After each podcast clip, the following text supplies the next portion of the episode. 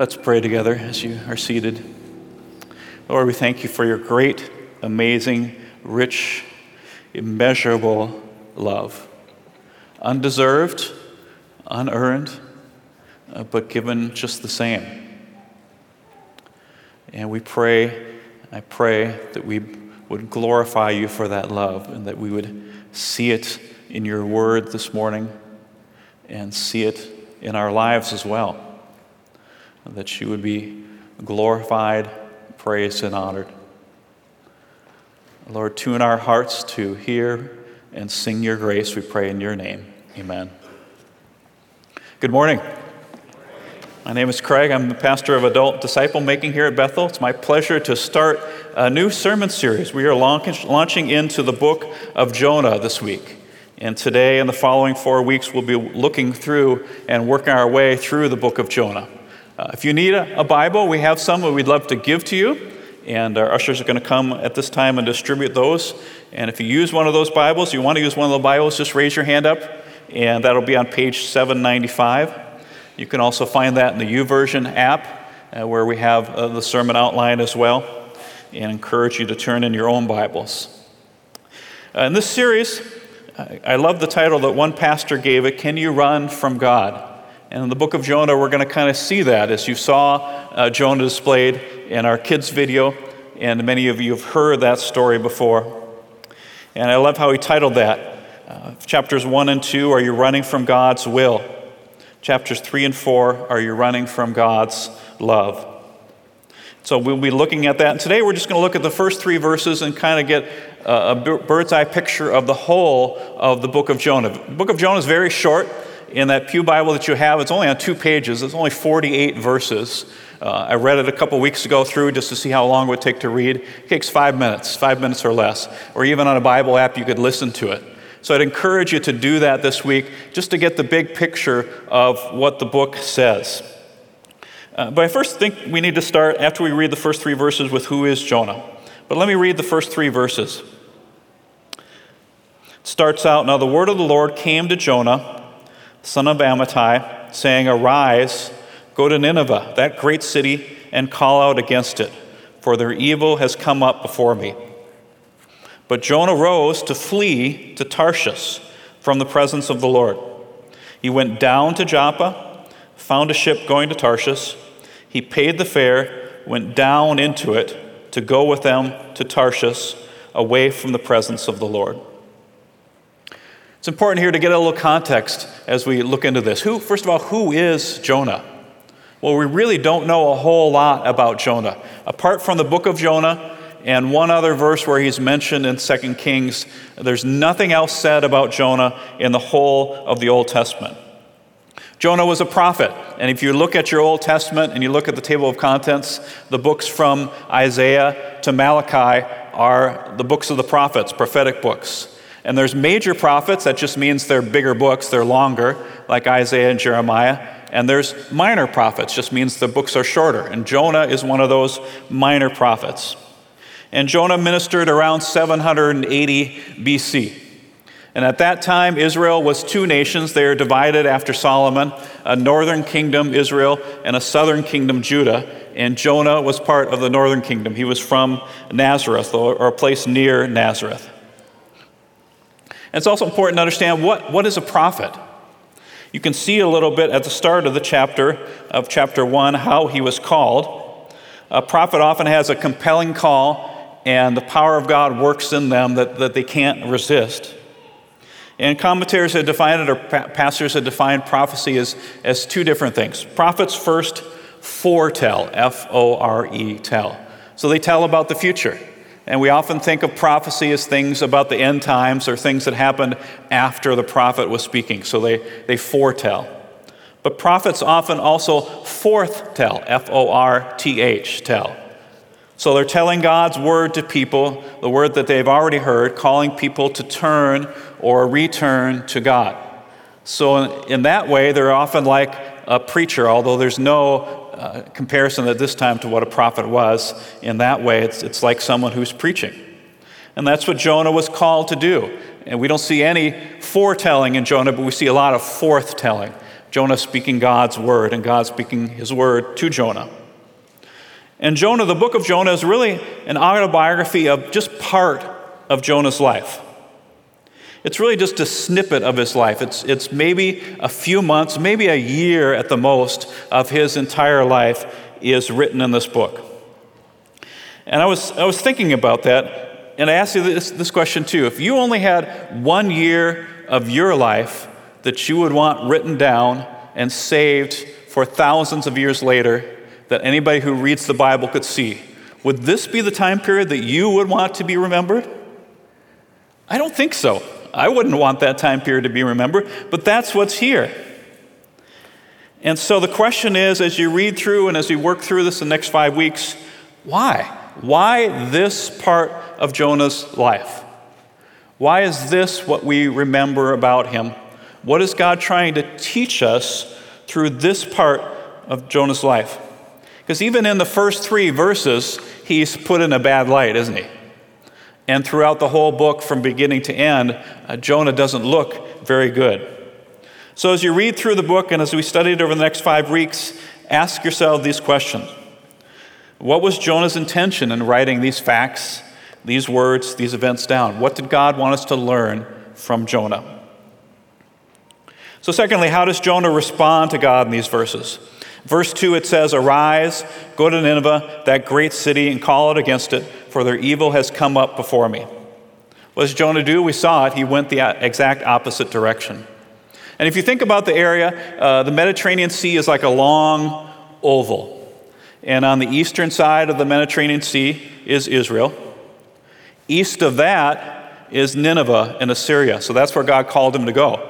And Jonah went straight west. We think Tarshish is in Spain, which is on the exact opposite end, the western end of the Mediterranean Sea. So he headed as far as he possibly could by boat at that time that was known to get away from God.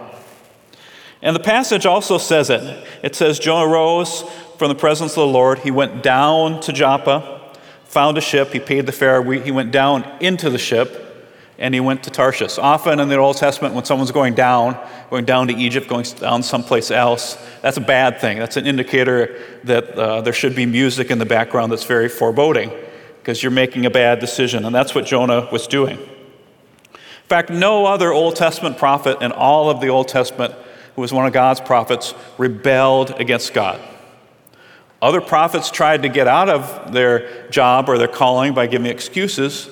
But no other prophet rebelled, no other prophet ran away from God. So the bigger question is why did Jonah run? We don't see a partial answer until chapter 4, verse 2. Chapter 4, verse 2, he says, This is why I made haste to flee to Tarshish, for I knew that you're a gracious God and merciful, slow to anger, abounding in steadfast love, relenting from disaster. But that doesn't really give us a reason, does it? He, he knew God was compassionate, so why did he run? I think because he didn't want to see God's blessing taken away from his people. Israel was God's chosen nation. Out of all the nations in the whole earth at that time, God had chosen them. And Jonah didn't want to see that blessing taken away from Israel, which he probably saw was a rebellion against God, and given to another nation who they hated, who was an evil nation. The Ninevites didn't follow God, they didn't believe in God, they didn't deserve God's mercy according to Jonah. In fact, listen to this. This is how Nahum describes the city of Nineveh, which is the capital of Assyria. Woe to the bloody city, all full of lies and plunder, no end to the prey. The crack of the whip, rumble of the wheel, galloping horse, and bounding chariot horsemen charging, flashing sword, glittering spear, hosts slain, heaps of corpses, corpses, dead bodies without end. They stumble over the bodies. I'm going to put that on my Airbnb list. I need to find a place to stay in Nineveh. It sounds great, doesn't it? This is not a good place. Uh, I think a modern parallel that came to my mind, or somebody mentioned, think about yourself in the 1940s as a Jewish person, say, living in New York. God calls you to go to Berlin or Munich, Germany during World War II and preach to the Nazis to repent. That's a modern day comparison to what Jonah was thinking. and the calling that he was experiencing here. But that's, I think that's just part of it. That shows maybe an outward decision, what he's thinking in his mind, but what's going on in Jonah's heart? Jonah's thinking about himself. Jonah's thinking about what he wants and not what God wants. And I think part of the question that comes to us through the book of Jonah is Am I letting self rule my life instead of God? Am I making decisions as to what I want or to what God wants? Am I saying, as we hear in our culture today, I know better than God does, I'm going to be defined by my own passions? My own desires and passions are going to rule over me. I'm going to be ruled by self. God's not the boss of me, I'm the boss of me. But, brothers and sisters, one person said, We're not passion bearers. We shouldn't be seeking our passion, our best life now. We're image bearers, not passion bearers. God doesn't call me to be Craig like, He calls me to be Christ like. calls me to be like Him. Not the best version of me, but the best version of Him. And that often means carrying a cross. And that's part of what Jonah was being called to do, to carry this cross, to obey and follow God. Just think about the sermon series we finished last week. We went through the nine fruit of the Spirit, Galatians 5 22 and 23. But before 22 and 23 were verses 19 through 21. In the New Living Translation, it says this When you follow the desires of your sinful nature, the results are very clear. And then Paul goes on to list a whole host of things uh, sexual immorality, idolatry, quarreling, jealousy, outbursts of anger, selfish ambition. And he says other things like these. And then he says, Let me tell you again, as I said before, anyone living that sort of life will not inherit the kingdom of God. So I think the question we need to ask ourselves, and I asked it right at the start, is Christian, are you running from God? follower of Christ, are you running from God like Jonah in some way, shape, or form? Do your actions, does your life show that you're running from God? Does it show me that I'm running from God? I love this quote that I read this last week. Put it in your sermon outline, it's going to be up on the screen as well. When you run away from the Lord, you never get to where you're going, and you always pay your own fare. On the other hand, when you go the Lord's way, you always get to where you're going, and He pays the fare. Let me read that again. When you run away from the Lord, you never get to where you're going, and you always pay the fare. On the other hand, when you go the Lord's way, you always get to where you're going, and He pays the fare in the person of Jesus Christ. Jonah had a short sighted view of what God was doing, and that's often the case for us as well. I'm thinking me now, just what's ahead of me. Uh, I have blinders on the side. I, I can't see the big picture. I, I don't understand that God's doing 10,000 things in every one thing that He's doing. And I might just see one or two or three of those things. But God's doing so much more than we can ever imagine, even in the difficult things. Think about it this way God didn't ask another prophet to take over when Jonah ran. Wouldn't that have been simpler? Jonah ran, let's just get another guy, get another prophet. God didn't do that. God wanted to use Jonah, but he also wanted to teach Jonah. And the things God calls us to do, he's teaching us just as much as he's using us, maybe even more. So in this book, Jonah is laying himself bare to point his people and all people to God. From the opening book, verse of the book to the closing verse, closing verse, Jonah points us to God, the God who speaks to us through his word. As you read through the book, you're going to get to the end and you're going to see, well, what's the resolution? We hear God speak and, and Jonah never responds. How did Jonah respond? Well, I believe the book is Jonah's response. Because again, if, if this was my life and this happened to me, and I was unrepentant, I wouldn't want this shared at all. But I've understood that God was teaching me something, and if my stupidity and pain and sorrow could be a lesson for other people, then I'd want to share that. And so I think that's what Jonah has done here. Jonah is like Job. At the end of the book of Job, when Job was questioning God, God said, Listen to me. And Jonah said, I'm going to talk, stop talking. I'm going to put my hand over my mouth. I'm not going to say another word because God knows. And then Job said this, Job 42 I know that you can do all things, that no purpose of yours can be thwarted. Therefore, I despise myself and repent in dust and ashes. The book of Jonah is Jonah's testimony to his humility and God's greatness. God can do whatever he wants to do, and who am I to say that he can't? Jonah was humble enough to allow the worst part of his life to be on display for all the world to know. And Jonah saw that his people and all of us have something to learn from these events. So, as we look at the big picture of Jonah, what are some of the things that God is trying to teach us? There's a lot. I just want to highlight three of them. First of all, I think the book of Jonah teaches us that God is sovereign Lord. Or, as Pastor Gary gave me a great term this week, God is boss. God's in charge. He's the head honcho, the big cheese, the top dog, A number one.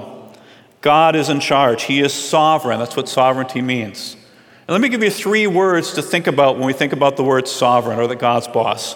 And we'll look at each of them. First of all, God has authority. Secondly, God is in control. And thirdly, God's presence is with us always. First of all, God's authority. Jonah ran in, in, to try to take charge. He tried to exert his own authority and show that God didn't have ultimate authority, but obviously he failed. The Bible is pretty clear that God does have all authority. God told Moses, I am who I am. I have existed forever as creator and Lord. We see in Daniel chapter 7 that uh, someone called the Son of Man appears before the Ancient of Days. And to him was given dominion, glory, and a kingdom that all peoples and nations and languages should serve him. His dominion is an everlasting dominion which shall not pass away. His kingdom is one that shall not be destroyed. Jesus says at Matthew 28 18, God had given him all authority in heaven and on earth.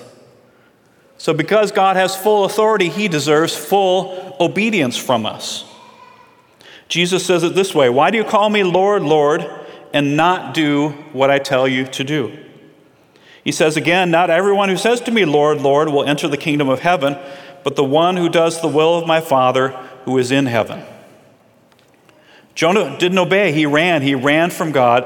Jonah ran from obedience to God's word. But if you look at the, bo- the book, God has the first word in the book of Jonah, and God has the last word. So, where are you at? Where am I at? Are, are, are you running from God? Are you running from obedience to Him and His word, what He's calling you to do? Part of what makes God boss is that He has all authority. Secondly, He has all control.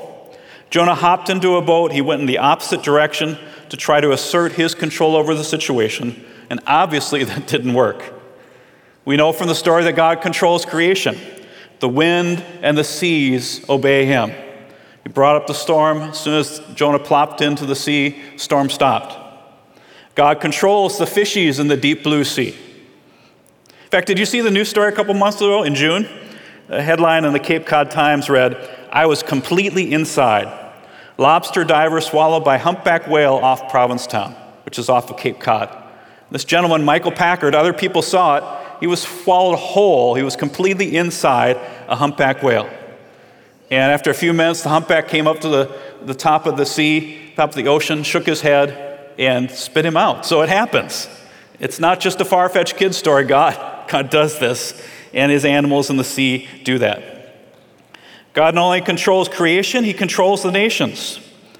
Uh, God said to Moses when the people were in Egypt, I am who I am. Say to this people of Israel, I am has sent me to you. But I know that the king of Egypt will not let you go unless compelled by a mighty hand. So I will stretch out my hand, strike Egypt with all, our one, with all the wonders that I will do in it. After that, he will let you go. God had control over Egypt and Pharaoh. God had control over Babylon and Nebuchadnezzar. Nebuchadnezzar one day was standing on his balcony in his palace and he was boasting to himself, I'm the greatest man in the world. I'm, I'm like God. And immediately God struck him, made him like an animal.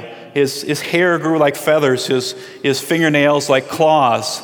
And he wandered around in the wilderness like a blathering idiot until he came to his senses and acknowledged God as Lord. And he said this in Daniel 4. At the end of the days, I, Nebuchadnezzar, lifted my eyes to heaven, and my reason returned to me.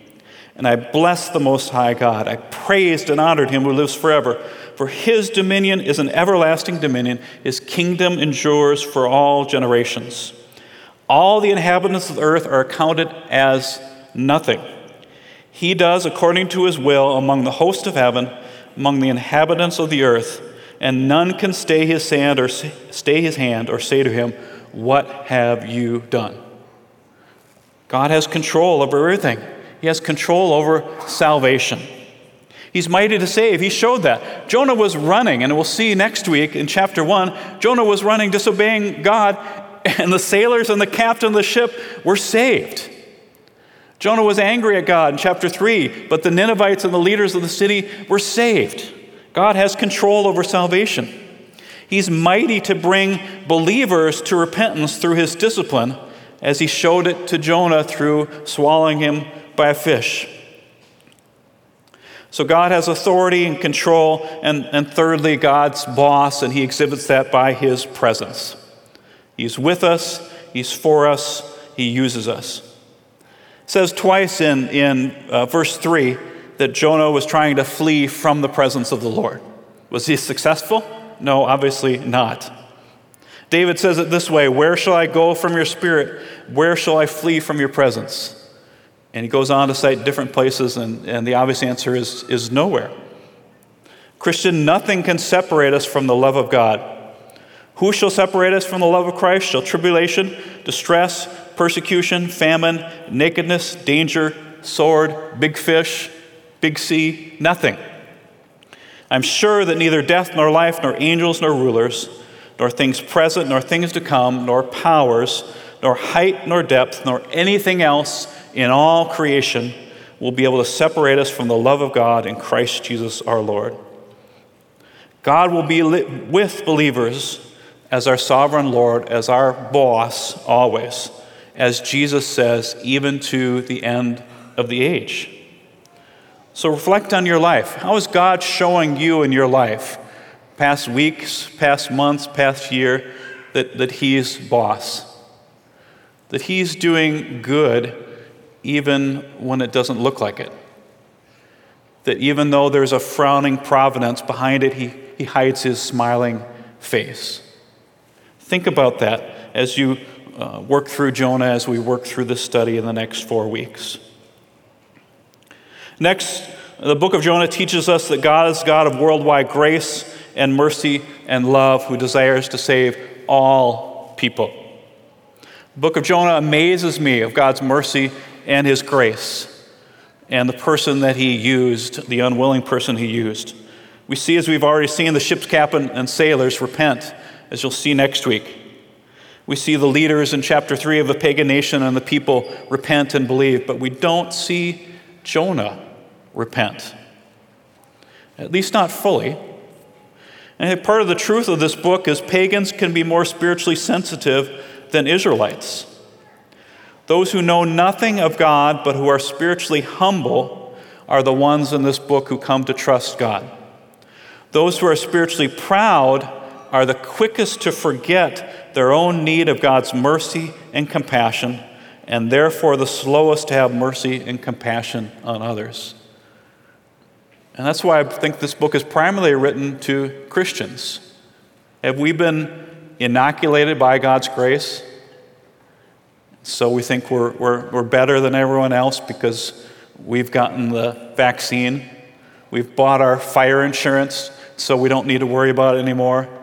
We've got our flood insurance, so we can just live however we want. And God is saying no. He's pleased when people repent, when anyone repents. 1 Timothy 2 says God desires all people to be saved and come to the knowledge of the truth. Peter says the Lord is not slow in fulfilling his promise, as some count slowness. But he is patient toward you, not wishing that any should perish, but that all should come to repentance. Imagine yourself reading this book in uh, the 800 BCs, hearing this story because you probably wouldn't have it in written form, you'd hear it. And as the story starts and you're an Israelite, you're tracking white with Jonah. When Jonah runs, you would say, as an Israelite, I'm right there with you, Jonah. And so throughout the whole book, you're following Jonah, you're tracking with Jonah, and then you realize at the end of the book, the one you've most identified with in the story is the one man who is dead wrong. And that's what God is trying to teach his people then. That's what he's trying to teach his people now. The gospel is not against people, it's for people. And God cares for his wayward children. The book's entitled Jonah, but Jonah really isn't the main character, God is. Jonah is only central to the story in that he shows Israel how God deals with his wayward children. I encourage you when you, when you go home, read, read Hebrews chapter 12, verses 3 through 11. In that passage, it talks about God's love for his children like a father's love for his children, whom he disciplines. And it says there in verses 5 and 6 Don't regard lightly the discipline of the Lord, nor be weary when reproved by him. The Lord disciplines the one he loves and chastises every son whom he receives. If God doesn't love you, He's not going to discipline you, He's going to draw you to Himself. And so sometimes our suffering is a wake up call for us to say, What's God doing in me?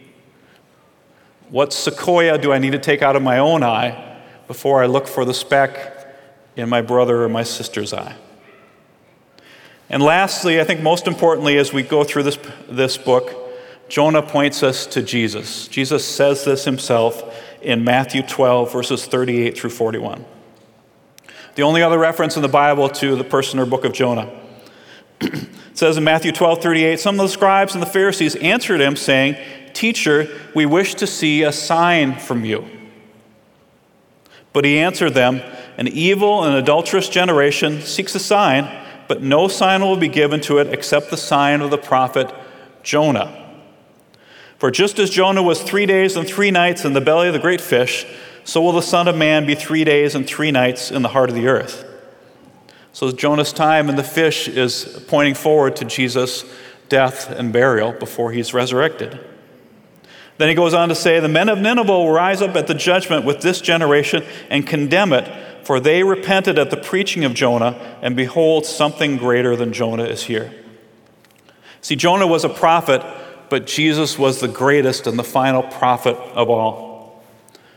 Jonah didn't follow God willingly, but Jesus did the will of the Father completely. Jonah was used to bring God's grace, but Jesus is the very source of all grace. Jonah figuratively came back from the dead, but Jesus literally rose from the dead. And so Jonah, by Jesus' own witness, points us to Christ. And it points us to think about who Jesus is and what Jesus has done and whether he is the boss of your life and my life or not. And so the, the one thing is really easy. Four words, you can memorize it pretty quickly. Don't run from Jesus. It's not just a moral story, don't be like Jonah, but God is calling you. God is speaking to every person who's hearing this message and saying, Don't run from me. Don't run from my son. I love you. I want to do you good with all my heart and with all my soul. Respond to me in repentance and faith. Let's pray. Lord, I thank you for this beautiful short book here. A book and a story many of us might be familiar with, but Lord, you have new things to teach us because there's always new truth to be discovered in your word that we've never noticed before. So teach us over the next four weeks in our own personal lives as we hear uh, the book preached to us, Father. Work in our hearts and our minds. Help us to not run from you. Help us to trust your mercy and your grace, uh, no matter what happens, that you are good, that you are God, that you are sovereign. You have authority, control, and you will be with us always even to the end of the age. Lord, we ask this in your name. Amen.